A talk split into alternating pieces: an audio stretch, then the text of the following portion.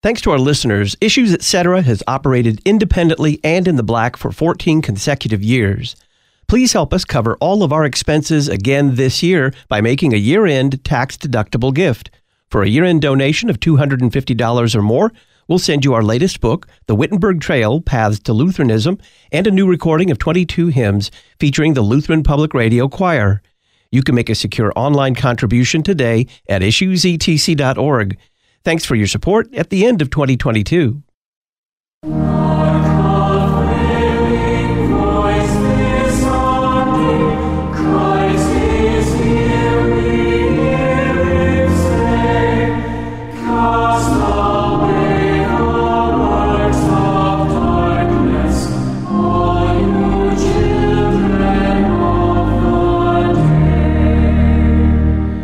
Stanza one of the Advent hymn, Hark a Thrilling Voice is Sounding. Well, that's true. John the Baptist is calling for repentance, but late in his career, he finds himself in Herod's prison. And that thrilling voice is asking a question via messenger sent to Jesus Are you the one, or shall we look for another? Greetings and welcome back to Issues Etc., coming to you live from the studios of Lutheran Public Radio in Collinsville, Illinois. I'm Todd Wilken. Thanks for tuning us in. It's time to look forward to Sunday morning according to the one year lectionary. Pastor Peter Bender joins us. He's pastor of Peace Lutheran Church in Sussex, Wisconsin, and director of the Concordia Catechetical Academy. Peter, welcome back. Good to be with you, Todd. How is the third Sunday here in Advent both different and the same in a lot of ways as the other Sundays? Well, I have been stunned by how much, in preparation for this particular series, rejoicing permeates all of Advent. And uh, that's what this Sunday has as its introit, Gaudete, rejoice ye. And certainly that's common to all four Sundays. But I think in this particular Sunday, it takes on a heightened level as that rejoicing is most especially linked to the proclamation of the gospel in the here and now.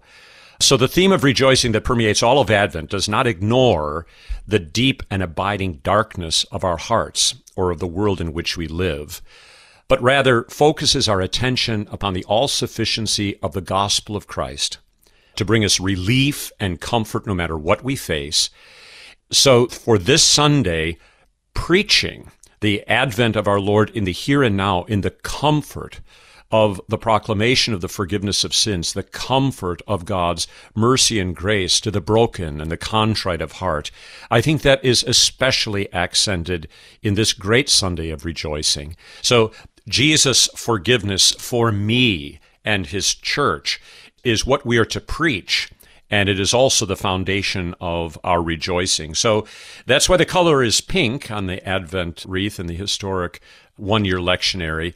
But it's such a strong emphasis on proclaiming the Lord's mercy and forgiveness to us when we are broken and downtrodden.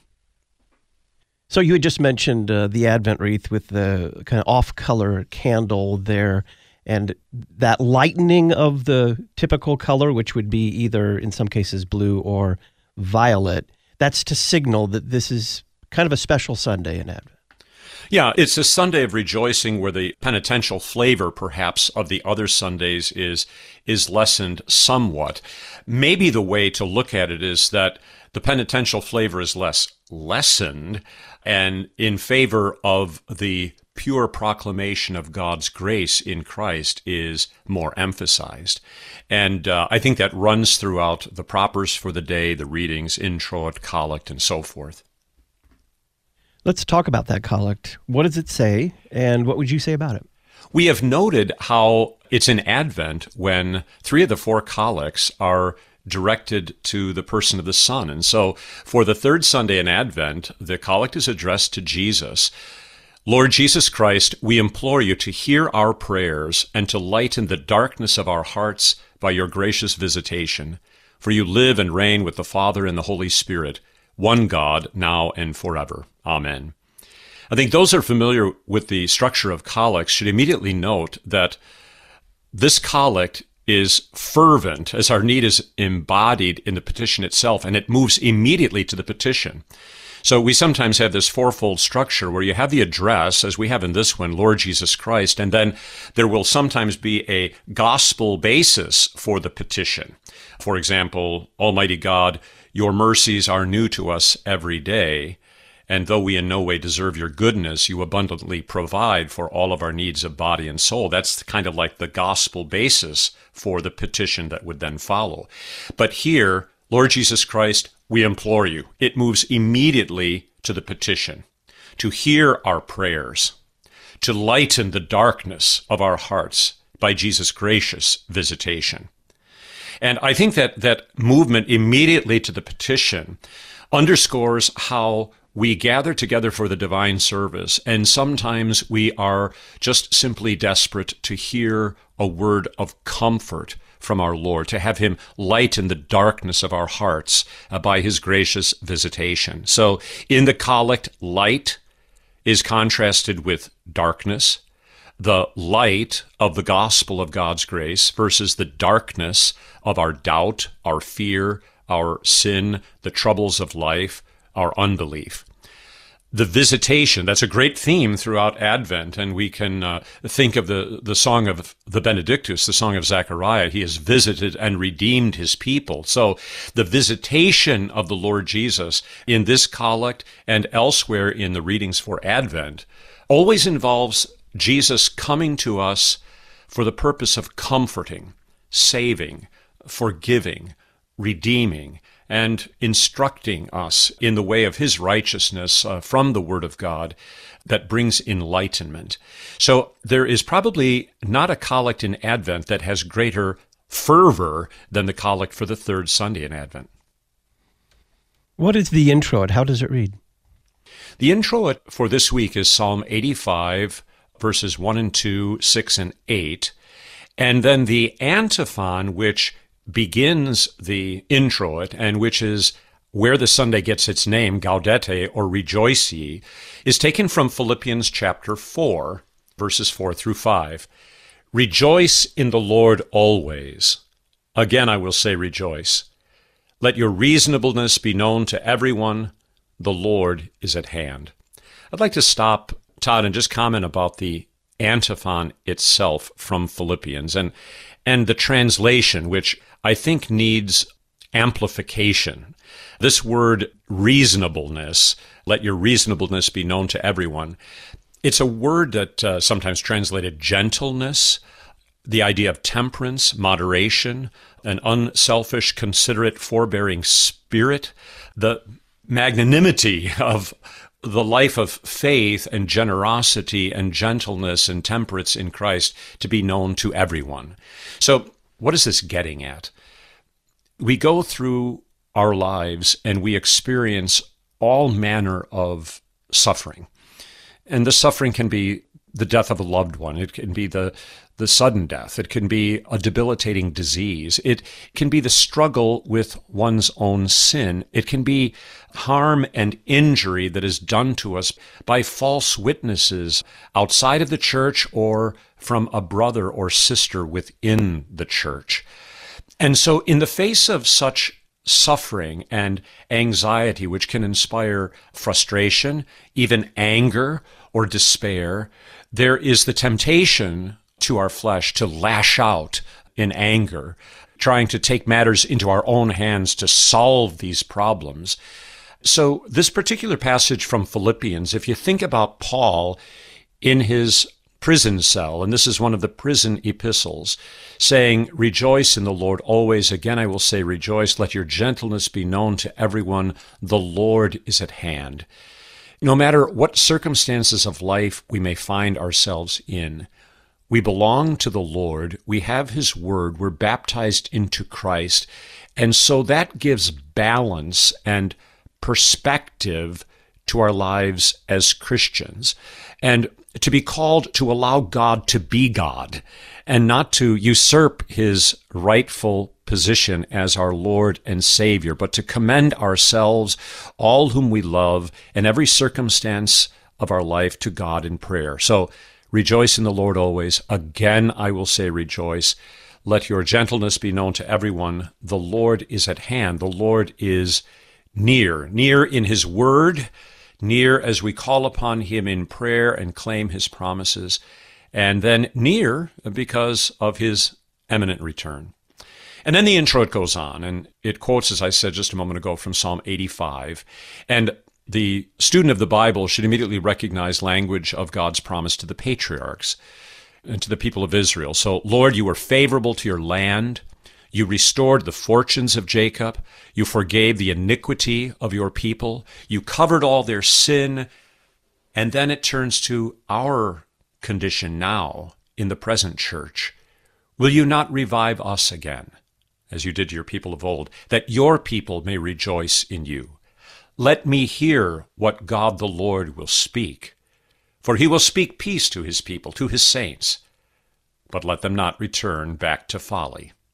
So, in this set of verses, your land is really a, a reference to the promise made to the patriarchs, which links together the gift of salvation and God's gracious care of his people in a wonderful, what I might call symbiotic relationship of grace with the Lord and his people who are united to him in the Holy Spirit and by faith.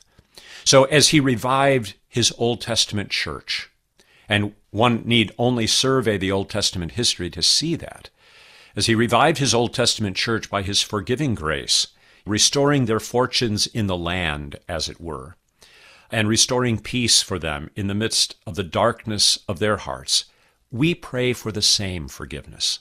We pray for the same grace. Uh, we use God's favor to his Old Testament people, restoring to them the land and the fortunes of Jacob as our model. If he did that for them, in spite of their weaknesses and failings, and so often running away from him, how much more can we depend upon it for ourselves? So we pray for the same forgiveness, grace, and peace to revive our joy and to lighten our darkness, as the collect for the week indicates, and to spare us from a return to unbelief. That brings us to the Alleluia verse, which is from Psalm 80. Yes, some of these verses are taken directly from the gospel that they are anticipating, and others like this one from the Psalter. And as you know, we like to start with the gospel for the day. I mean, the collect for the day that prays for being enlightened from the darkness that is in our hearts by his gracious visitation, this introit, rejoice in the Lord always. You know, it is all really setting up and moving to the gospel for the day which this Alleluia verse then also is anticipating. Alleluia, stir up your might and come to save us. The verse is from Psalm 80. It's another petition, as is so common to this Sunday, addressed to Jesus, just like the collect was addressed to Jesus. Rejoice in the Lord in the introit is a rejoice in the Lord Jesus, in being baptized into him and what he gives. And now this petition, stir up your might and come to save us. Stir up is a familiar petition during Advent. It inspires meditation. I think, you know, what does it mean to stir up? Uh, to our reason, it sometimes might appear as if our Lord is asleep in the boat while the storms of life are raging, you know, disconnected, unaffected by these things. It is almost as if we are calling upon him to awaken out of what we might perceive as his slumber and then to act, to act on the basis of his heart of love and the promise of his salvation for us. So stir up, wake up, Lord. You know, you think about the disciples in the boat. Do you not care that we are perishing? And of course, he does care. But it expresses how we are given as the children of God, as the baptized children of God, the right to petition our Lord. We have an access to him so that even when we are sometimes frantic in our lives because of the problems that are darkening the world in which we live, we have the right to, to grab a hold of the Lord like Jacob Jacob, who wrestled with the Lord and insisted, uh, I won't let go of you until you bless me. So stir up your might and come to save us. And the might, I would argue, of which he speaks here is rooted in the promise of his grace. So it's not simply might in terms of raw power, God's omnipotence, but might to save, the might of his redemption, the might that severs the shackles of Satan and that crushes his headship and that vanquishes all sin and death and gives us true freedom. So the Lord's might to save, rooted in the promise of his grace in the gospel. The holy gospel in which Jesus directs the disciples of John to the things that Jesus says and does gives then the answer to this prayer, stir up your might and come to save us. So the gospel from Matthew 11 that now follows answers that prayer in the verse for the day. We're talking with Pastor Peter Bender of the Concordia Catechetical Academy. Looking forward to Sunday morning, according to the one year lectionary. And when we come back, the conversation will turn to the gospel reading for this coming Sunday.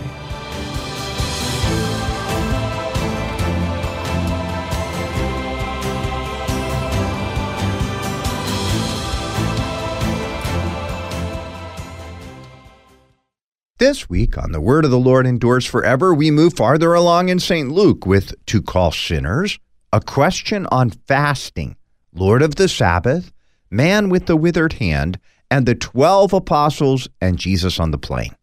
Join me, Pastor Will Weedon, for The Word of the Lord Endures Forever, your daily 15 minute verse by verse Bible study on demand. Listen at thewordendures.org or your favorite podcast provider. The Word of God daily worship, Lutheran hymnody and catechesis, instruction in phonics, traditional math, literature, grammar, history, Latin, and strings. It's all part of our daily life here at St. Paul Lutheran School in Hamel, Illinois. St. Paul is seeking teaching candidates for the 2023 24 school year. Learn more at school at stpaulhamel.org. Consider joining the faithful faculty at the only classical Lutheran school in Greater St. Louis. School at stpaulhamel.org. Your daily Lutheran Bible class. You're listening to Issues, etc.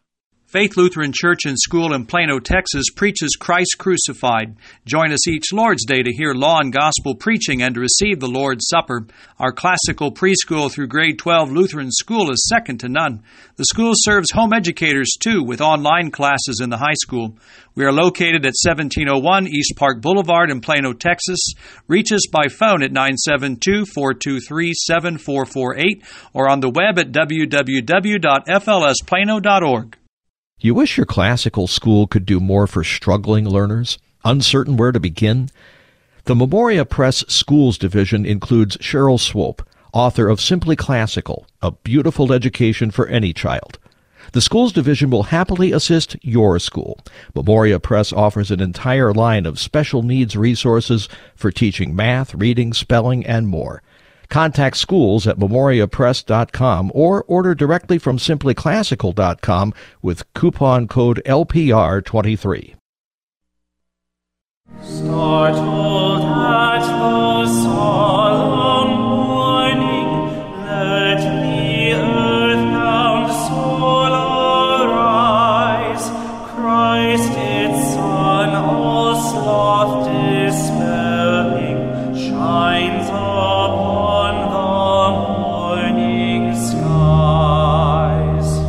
Stanza two of the hymn Hark a Thrilling Voice is sounding. We're looking forward to Sunday morning according to the one year lectionary with Pastor Peter Bender, pastor of Peace Lutheran Church in Sussex, Wisconsin, and director of the Concordia Catechetical Academy. Peter, how does the gospel reading for this coming Sunday read? Well, in the proper preface, you know, we talk so much about John the Baptist during Advent, and it is really in the third and the fourth Sunday in Advent that John the Baptist plays a crucial role. And so in Matthew 11, it is not, as we might imagine, John preaching at the banks of the Jordan River, repent for the kingdom of heaven is at hand, which is absolutely central to the Advent theme. But rather, John is in the Gospel from Matthew 11 for the third Sunday in prison. He's already been arrested. And here's how the Gospel reads When John heard in prison about the deeds of the Christ, he sent word by his disciples and said to him, Are you the one who is to come, or shall we look for another? And Jesus answered them, Go and tell John what you hear and see. The blind receive their sight, the lame walk, lepers are cleansed, and the deaf hear, and the dead are raised up, and the poor have the good news preached to them. And blessed is the one who is not offended by me. As they went away, Jesus began to speak to the crowds concerning John. What did you go out into the wilderness to see? A reed shaken by the wind? What then did you go out to see? A man dressed in soft clothing? Behold, those who wear soft clothing are in kings' houses. What then did you go out to see? A prophet? Yes, I tell you, and more than a prophet.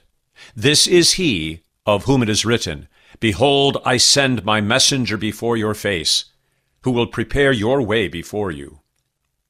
Truly I say to you, among those born of women, there has arisen no one greater than John the Baptist, yet the one who is least in the kingdom of heaven is greater than he. This is the gospel of the Lord. Now, verse 11, Todd, is one that the uh, editors for our one year lectionary for the hymnal added as an optional verse.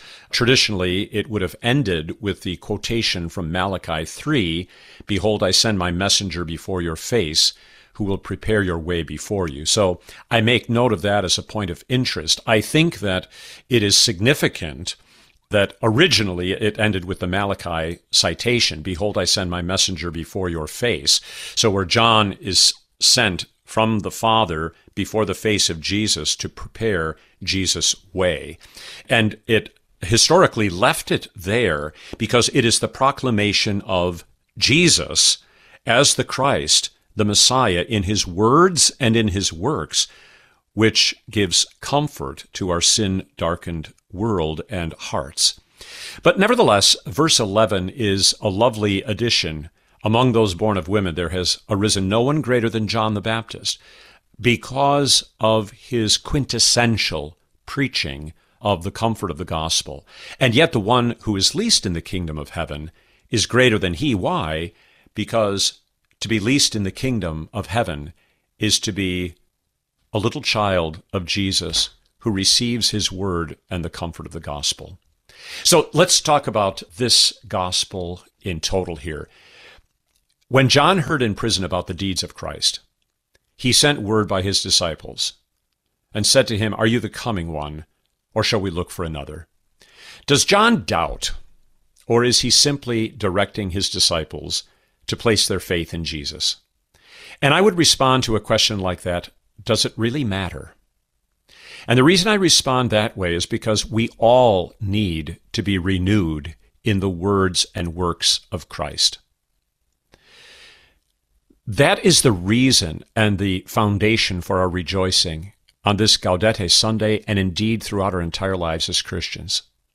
The words and works of Christ, which are true, which are certain, and which deliver to us the salvation for which we all yearn. It's the words and works of Jesus if we want to talk about that collect that lighten the darkness of our hearts. It's the word and works of Jesus that call us to rejoice in the Lord always, no matter what we may be suffering under, no matter how much the tears may be flowing down our cheeks.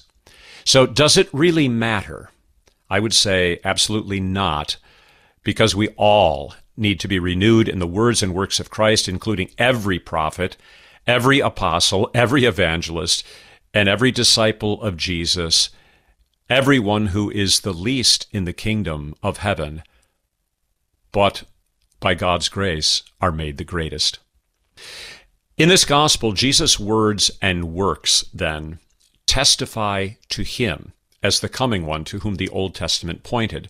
So you have go and tell John the things that you hear, what Jesus preaches, and see what Jesus does. And then look at verses 5 and 6, how they outline so beautifully in picturesque language the power of the gospel to save, to forgive, to create new life.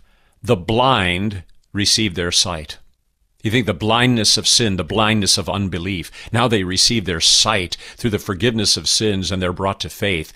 The lame walk, the paralysis that sin and death and Satan's power brings into our lives, and then we walk. The lepers who are unclean by their leprosy, a great picture of the disease of sin, are cleansed. The deaf, who had no ears to hear, have their ears open and they hear the word of the gospel. And the dead are raised up. You think of St. Paul's word, you he made alive who were dead in trespasses and sins. And finally, the poor, the spiritually poor and impoverished, the economically poor and impoverished, those who are poor physically, they have heard the good news preached to them and they rejoice in the Lord's salvation. So those two verses, blessed is the one who is not offended at me, describe Jesus' ministry. How out of his preaching of the gospel of the forgiveness of sins, the blind could see, the lame could walk, the lepers are cleansed, the deaf hear, the dead are raised up, the poor had the good news of forgiveness preached to them. And what was so offensive to those who did not believe was his mercy and grace for other sinners that they believed were unworthy. But that very grace and mercy for what so many thought were unworthy is the source of joy and rejoicing for those who receive it. So then what Jesus does here, see, Jesus' words and works testify to him as the coming one to whom the Old Testament pointed. The Old Testament scriptures actually proclaim the gospel, proclaimed in advance Jesus' ministry of grace. And that listing of things that's so beautiful there, the blind see, the lame walk, and the lepers are cleansed, you can think of passages in the Old Testament like Isaiah 35. Strengthen the weak hands, make firm the feeble knees. Say to those who have an anxious heart, Be strong, fear not. Behold, your God will come with vengeance, with the recompense of God. He'll come and save you. Then the eyes of the blind shall be opened and the ears of the deaf unstopped. Then shall the lame man leap like a deer and the tongue of the mute sing for joy. So that's just one Old Testament passage that you can see in what Jesus tells the disciples of John that, that he's really echoing what the prophets said the Messiah would do. And that was to ground their faith not only in what Jesus said, but that what he said and what he did was already proclaimed in advance in the Old Testament, uh, that they might know and believe Jesus is the Christ. He is the Savior. He is the source of comfort. So Jesus' ministry, there's that interesting addition in verse 6 Blessed is the one who is not offended at me. Jesus' ministry of saving grace, as I just mentioned, is an offensive stumbling block for the faith of the works righteous heart. As his suffering and death is, they're offended at this. The scribes and the Pharisees were offended at this. But for those who believe and have heard the word of the gospel, we see in his suffering and death that this is the fountain and source of God's grace that comforts us in the darkness of this present age and gives relief to us in every time of suffering. I should draw our attention to the ministry of John the Baptist, then, that Jesus talks about in verses 7 through 10. As they went away, Jesus began to speak to the crowds concerning John. You know, what did you go out to see? Into the wilderness? A reed shaken by the wind? What did you go out to see? A man dressed in soft clothing? No, John was a prophet, and he was a preeminent prophet that proclaimed unashamedly the Word of God. So Jesus draws the attention of the crowd to what a faithful minister of the Lord Jesus looks like in the example and pattern of John the Baptist. John is the Lord's messenger as every faithful minister is, sent before the face of the Lord Jesus to prepare Jesus' way. As the angels always behold the face of Jesus' Father, so his faithful ministers are always rejoicing in his face of divine grace in the work that they are called to do. And so, this word about John the Baptist that comes in here as the second half of the gospel anticipates the epistle for the day and how the comfort spoken of in the Old Testament reading from Isaiah, the Old Testament reading for the day, is a comfort that is ministered to us by preaching. You know, we sometimes call John the last of the Old Testament prophets. He preached repentance. So certainly he preached fierce law, but, but he preached law with the gospel in view. The harshness of the law was overcome by the sweetness of the gospel of God's comfort and mercy in Christ, to which every broken and contrite repentant sinner was to be called. So that's what Jesus is on about then here. You know, John's ministry, he was a faithful steward of the mysteries of grace. God the Father sent him. John was the Father's messenger to prepare the Lord Jesus coming. And every minister is called to that same kind of faithfulness that we then see in John. We're looking forward to the third Sunday in Advent, according to the one year lectionary. I'm Todd Wilken. You're connected to Issues, etc. Our guest is Pastor Peter Bender. He's pastor of Peace Lutheran Church in Sussex, Wisconsin, and director of the Concordia Catechetical Academy. He's also a graduate of Concordia Theological Seminary, Fort Wayne, Indiana, where they form servants in Jesus Christ who teach the faithful, reach the lost, and care for all. Learn more about studying for the vocations of pastor or deaconess at ctsfw.edu or by calling 1 800 481 2155, Concordia Theological Seminary, Fort Wayne, Indiana. We'll get into the Old Testament, Isaiah 40, next.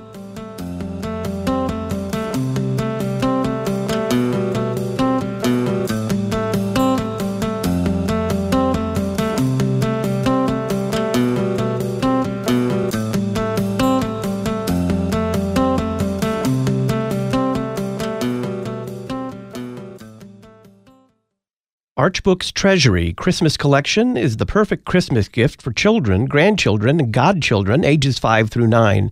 This new resource is published by Concordia Publishing House. Their phone number 1-800-325-3040.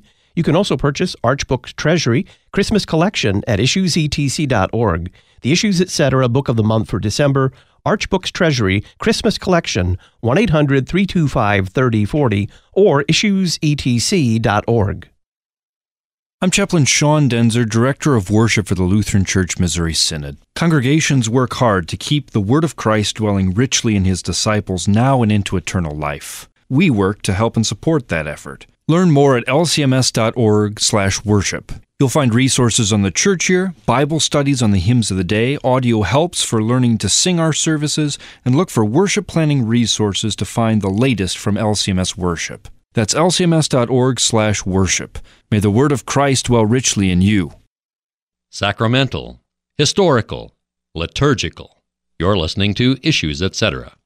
Not everyone is comfortable with new technology. Dial A Podcast gives all generations of your congregation an easy way to hear your sermons, or even devotionals and Bible studies. Once you've completed a simple one time setup, we take care of the rest. All your congregants have to do is dial the number from any phone to listen to your latest podcast, all at no additional cost to them. Dial A Podcast. Extend the reach of your sermons. Get started at dialapodcast.com now. Metro East Lutheran High School in Edwardsville, Illinois, is looking for an English teacher with a master's degree for the 2023 24 school year. Edwardsville is 30 minutes from downtown St. Louis. The position would involve teaching upper level, dual credit English classes. For more information, send an email to Principal Jay Krause, J A Y K R A U S E, at melhs.org. Jay Krause at melhs.org. See the Lamb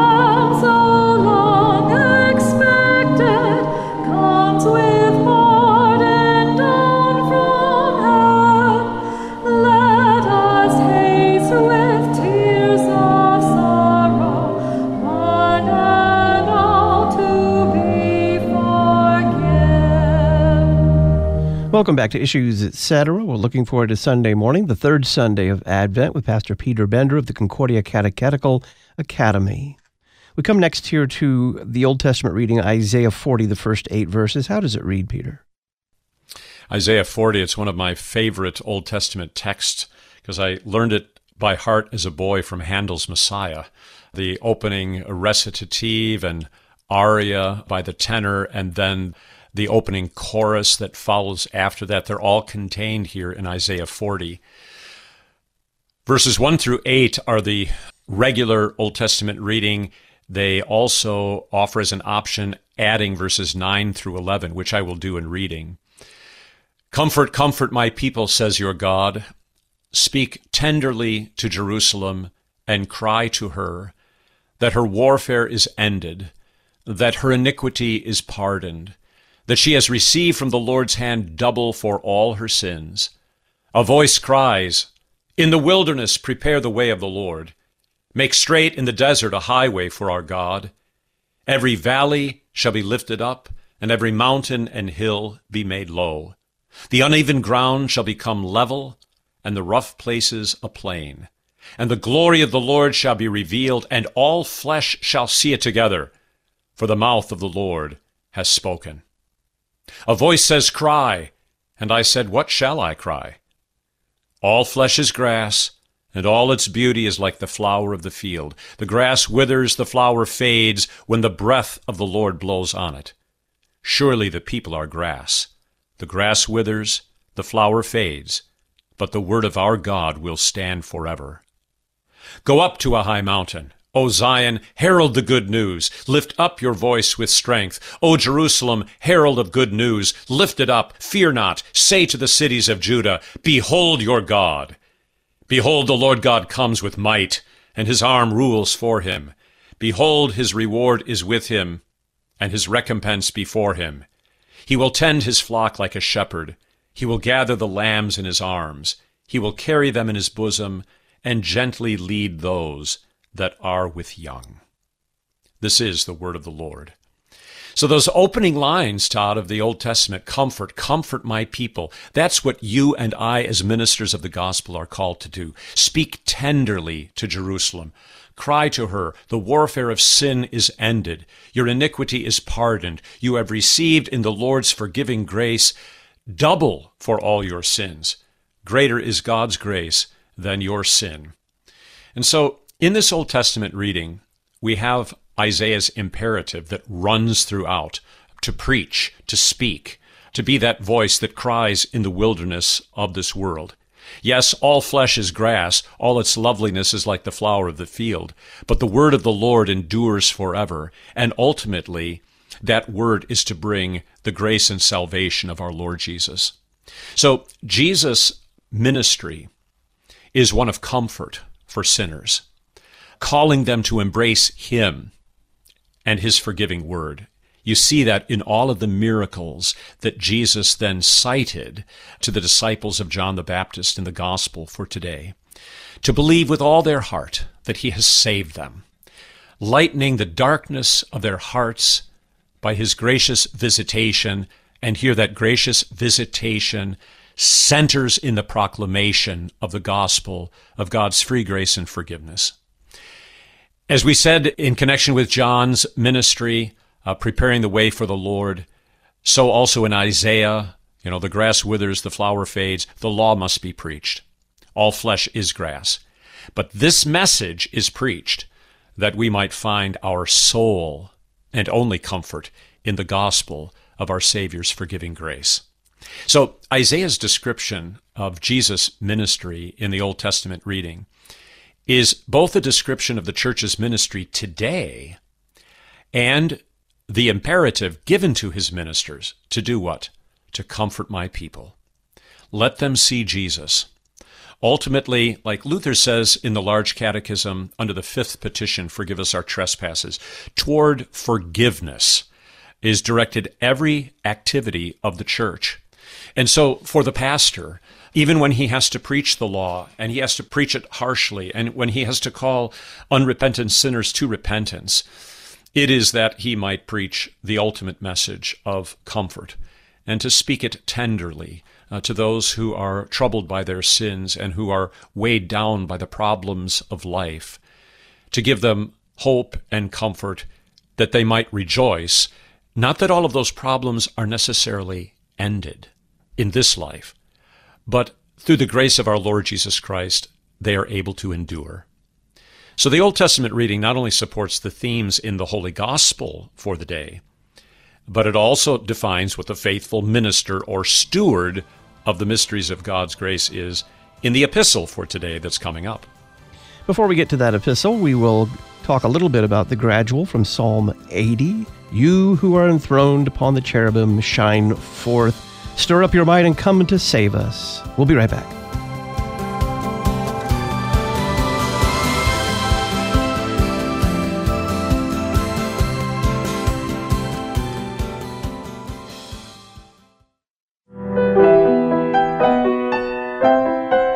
Do you need a rest from the world's headlong rush to Christmas? Someplace where you and your family can slow down and prepare for Christ's birth at the church's rather than the world's pace? A midweek evening Advent service is the perfect time for your first visit to a Christ centered, cross focused Lutheran church. Learn more on the Find a Church page at issuesetc.org or send an email to talkback at issuesetc.org. What does it mean to be a man? The December issue of the Lutheran Witness takes up the question of anthropology. And for us as Lutherans, understanding what man is and who man is begins first and foremost with understanding who Jesus is and what he has done, how he is the perfect man. Pick up your copy today by visiting cph.org/witness or visit our website witness.lcms.org to learn more. The Lutheran Witness helping you interpret the world from a Lutheran perspective. Grace, faith, Scripture, and Christ alone.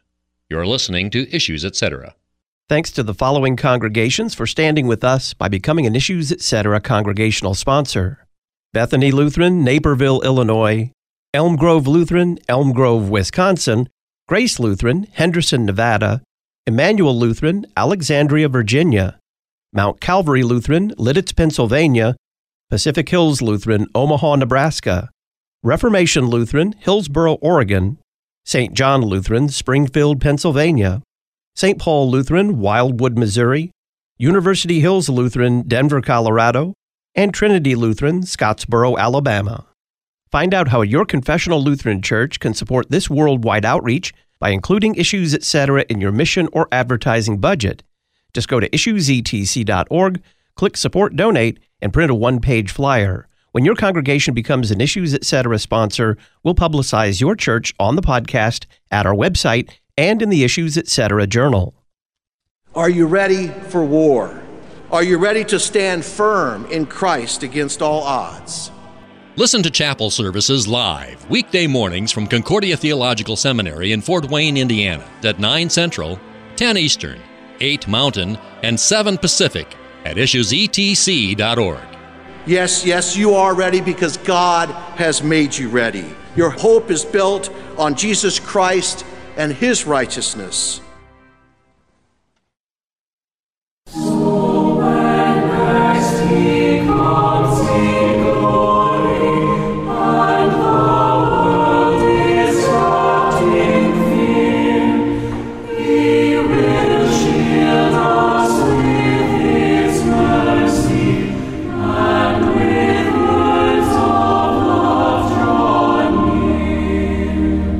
Welcome back to Issues Etc. I'm Todd Wilken. We're looking forward to Sunday morning according to the one year lectionary. Looking forward to Advent 3. Pastor Peter Bender is our guest, director of the Concordia Catechetical Academy. The Magnificat, the titles of Christ, good news of great joy. These are just a few of the Christmas card themes from Ad Crucem. Check them out at adcrucem.com. And when you're there, be sure to browse Ad Crucem's Christmas cards, adcrucem.com. Peter, before we get to that epistle reading, let's talk about the gradual. Yeah, the gradual does this lovely function of tying together the Old Testament and the epistle as it moves from one to the other. So these themes of preaching and comforting through preaching, which is the work of the shepherd, are then here contained in the gradual Psalm 80, 1 through 2. So the gradual reprises the text from Psalm 80 that was used in the introit from last Sunday, Advent 2, Populus Zion. It is addressed to Jesus as the one enthroned upon the mercy seat between the cherubim. So it says, You who are enthroned upon the cherubim, shine forth, which is what he does through preaching. Stir up your power, your might, and come to save us. Again, we recognize the verse for the day. Give ear, O shepherd of Israel, you who lead Joseph like a flock. So it is a prayer for salvation, but also for Jesus' ministry now. It's addressed to Jesus. It anticipates that epistle. It is a prayer to Jesus as the shepherd of Israel, petitioning him to do what he loves to do most shepherd his flock, gather his lambs, carry them in his bosom, and lead those sheep who are with young.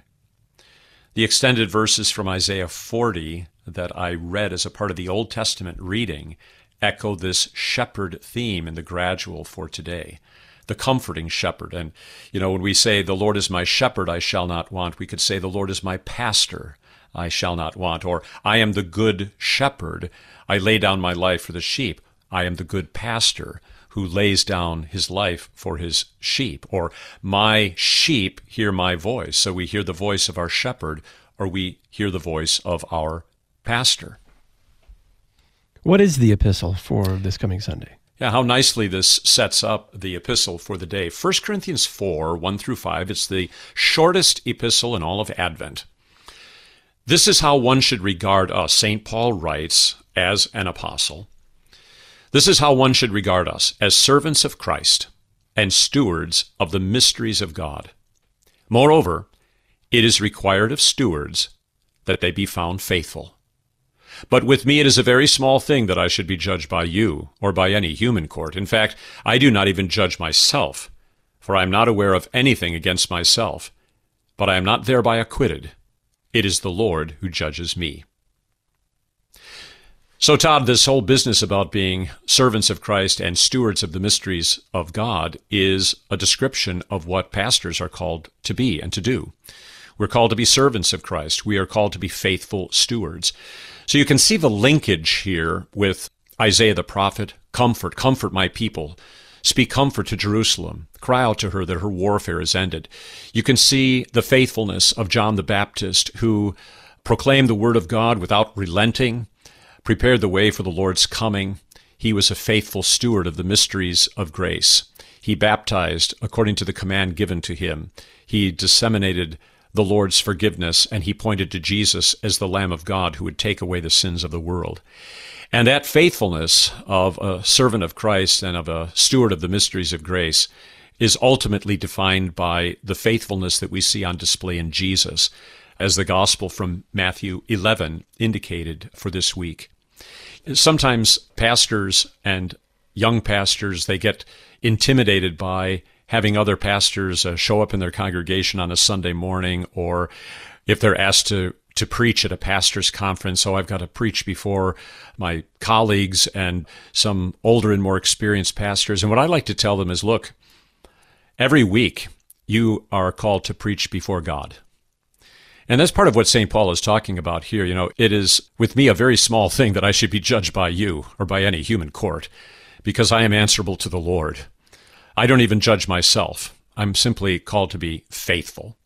So the apostolic minister is a servant of Christ, called to be a faithful steward of the gospel for the sake of the gospel and for the people receiving the gospel and the mysteries of God or the sacraments of Christ.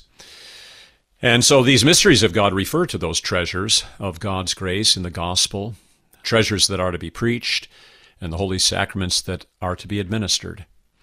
And every minister is ultimately answerable to Christ for the stewardship that has been entrusted to him. The baptized faithful are to look to their ministers to give them Christ. So let's discuss here in the last few minutes that we have how you would summarize the basic message of the propers we've been through for the third Sunday in Advent. Yeah, we do so remembering the introit rejoice in the Lord always. Again, I will say rejoice. We're so often tempted to believe that our happiness, our security, our sense of well being, and whether or not we have anything to rejoice or be thankful about, rests upon a foundation of daily bread, everything that has to do with the support and needs of the body. But as wonderful as those gifts are, all of these things can become for us uh, the basis of idolatry. And when the Apostle Paul, in that introit for today, says, Rejoice in the Lord always, again I say rejoice, he is not talking about those things, but a rejoicing that is anchored in Christ and in the gospel. We're tempted to believe that the struggle with sin, with human weakness and failure that we all too often succumb to, is a sign that we do not belong to Christ. Our consciences are troubled by this struggle with sin, by human weakness. And we're tempted to erroneously conclude that the Lord has withdrawn his saving grace from us. Our malady to which the law must be addressed also would include this that unless Christ and his saving grace is the foundation for our lives, we will never learn to rejoice amid tears and suffering. So, in a certain sense, Todd, I guess I would say that I don't trust the gospel. I don't trust the saving grace. And yet, it is out of the gospel and the saving grace that Christ revives faith. So, I would say the unique gospel from Advent 3 really centers on how Jesus speaks to us, preaches to us, absolves us, forgives us. Christ came, died, rose from the dead, and preaches comfort and the peace of sins forgiven to those who have no spiritual strength of their own. He doesn't simply talk about salvation. By his word, he who died and rose again delivers it to you. And we see this so often in Luther's preaching, where to accent the gospel, subjectively apply to hurting, troubled souls, he will say, It is as if our Lord said to you, I love you, I forgive you. Be of good cheer, do not be afraid, I will shoulder your burdens.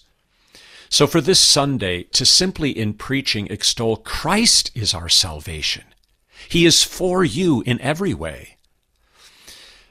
Christ's gospel creates the very faith and confidence in Him that our own spiritual nature is incapable of producing. That is such good news. So the gospel gives what the law demands. The law demands faith, but it's the gospel proclaimed in word and sacrament that produces faith. Christ's word in preaching and sacraments bestows every grace and blessing to the brokenhearted. I have called you by name, you are mine. I forgive you your sins and your iniquity. I remember them no more. I love you. I raise you from the dead. I give you eternal life and sit you with me at my Father's right hand. Do not be afraid. Your sins are forgiven. I am your righteousness, your life and salvation. See, that's what Isaiah is speaking about when the Lord through him says, Comfort, comfort my people. It is why Paul says, Rejoice in the Lord always. Again, I say rejoice. It is the mark of a faithful steward of the mysteries of grace. And so the last, I guess, unique gospel for this Sunday, I would say is this that rejoicing is not primarily a feeling or an attitude of the heart and conscience. But rejoicing is a confession of faith. I am baptized into Christ. I belong to Him. He has covered my sin with His righteousness. And by His promises, nothing can separate me from His love. And that's reason, every reason to rejoice, even in the midst of tears. You have just said that rejoicing isn't as much a feeling as a confession of faith. Is this kind of rejoicing, especially with the message of the season of Advent and the coming celebration of Christ's birth, is this just the natural outcome of faith in Christ? Absolutely. Absolutely. And speaking of rejoicing as objectivity, the objectivity of rejoicing is anchored in the objective gospel. One of the things I beat myself up over is that when the hymnal project was going on, I didn't catch that a certain Christmas hymn of Luther's was not included in the list of hymns in LSB. It's to shepherds as they watch by night. And this particular stanza captures this, Todd, what we're just talking about, where Luther says, What harm can sin and death then do? The true God now abides with you. Let hell and Satan rage and chafe. Christ is your brother. You are safe. That's objective. Objective truth apply to each one of us in our baptism in the gospel. And that means that is every reason to rejoice. Pastor Peter Bender is pastor of Peace Lutheran Church in Sussex, Wisconsin. He's director of the Concordia Catechetical Academy. Peter, thank you very much. Thank you, Todd.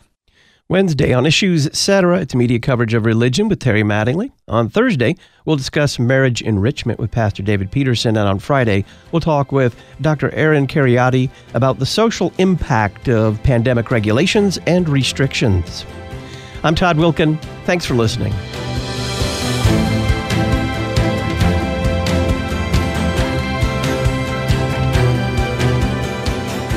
Listen weekday afternoons to Pastor Todd Wilken and guests on Issues Etc. Issues Etc. is a listener supported program. Your financial support is vital for the continuation and expansion of this worldwide outreach. Our mailing address, Issues Etc., P.O. Box 83, Collinsville, Illinois 62234. Box 83, Collinsville, Illinois 62234. You can also donate at our website, issuesetc.org. Issues Etc. is a production of LPR, Lutheran Public Radio.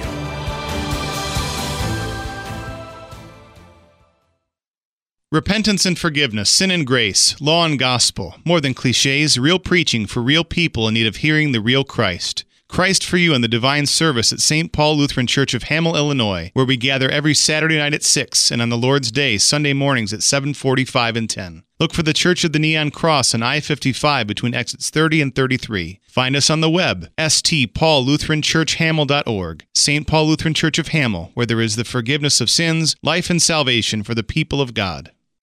I am beautiful because I am fearfully and wonderfully made.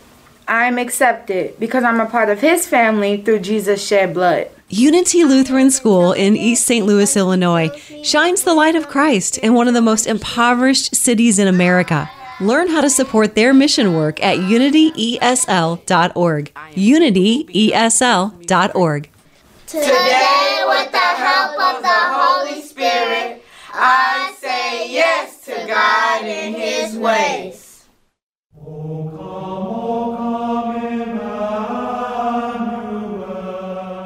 Listen to the best of the church's music for the Advent season at LutheranPublicRadio.org.